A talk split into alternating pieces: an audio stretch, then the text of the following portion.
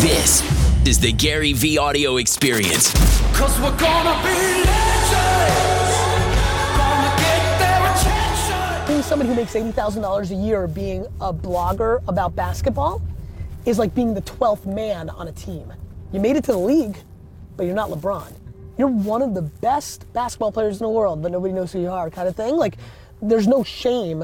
As a matter of fact, the, the, the practicality of making $80,000 a year being a blogger about basketball because you love it versus making 109,000 a year as a lawyer is a great arbitrage for a lot of people. It's the unlocking happiness. Like, is your life better making $109,000 a year being a lawyer versus making $80,000 a year being a full time basketball content provider?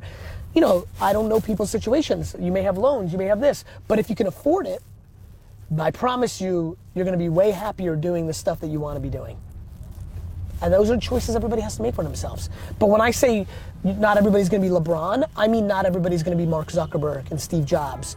as an entrepreneur. That's right. Got it? But within their hobby and their job and, and making their career their hobby, That's right.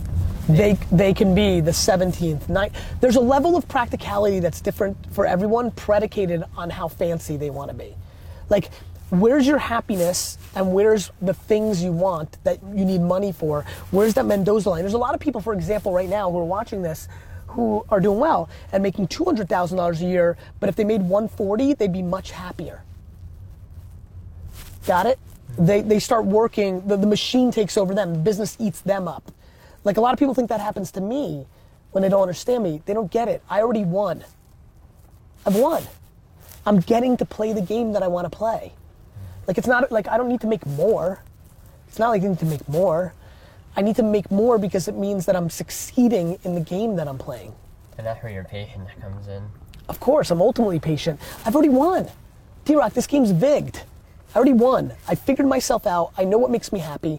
Nothing in the world makes me happier than being able no, and by the way, this is for everybody. Everybody is the happiest when they get to do what they want to be doing. When you get to do what you want to do, you've won.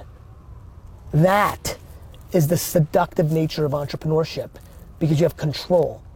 There's no boss. But the company can become your boss. The, st- the overextending yourself and paying for your lifestyle can become your boss. Uh, not paying attention to what makes you happy anymore can become your boss. Uh, and that's why I try to stay grounded in that stuff. Like when people don't know me and they and a, vi- a video goes viral and they're like, "Oh, this guy's just gonna be miserable," and he's because he just wants to make money. You don't know me. You don't know me. Like there's plenty of people that are miserable that have that are home all day. Like misery doesn't come in the way you want to judge it. Misery comes in the way that it is for that actual person. And for me, the time I get to spend with my family, and then the fact that I get to spend a lot of time playing the game that I want to play is ultimate happiness. I would suffocate and die if I worked nine to six. I wouldn't be happy. Well, You know, sorry that's not politically correct. It's it's selfish. Like I want to work that six to nine that so many of you go out to dinner with friends or watch shows or play volleyball or a part of that. That's what I'm doing. It's just three more hours of work.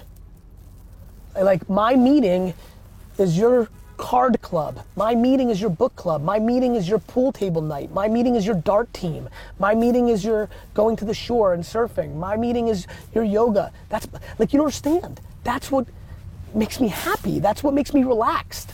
I get relaxed when I'm working. Like like like I'm sorry I'm not wired like you.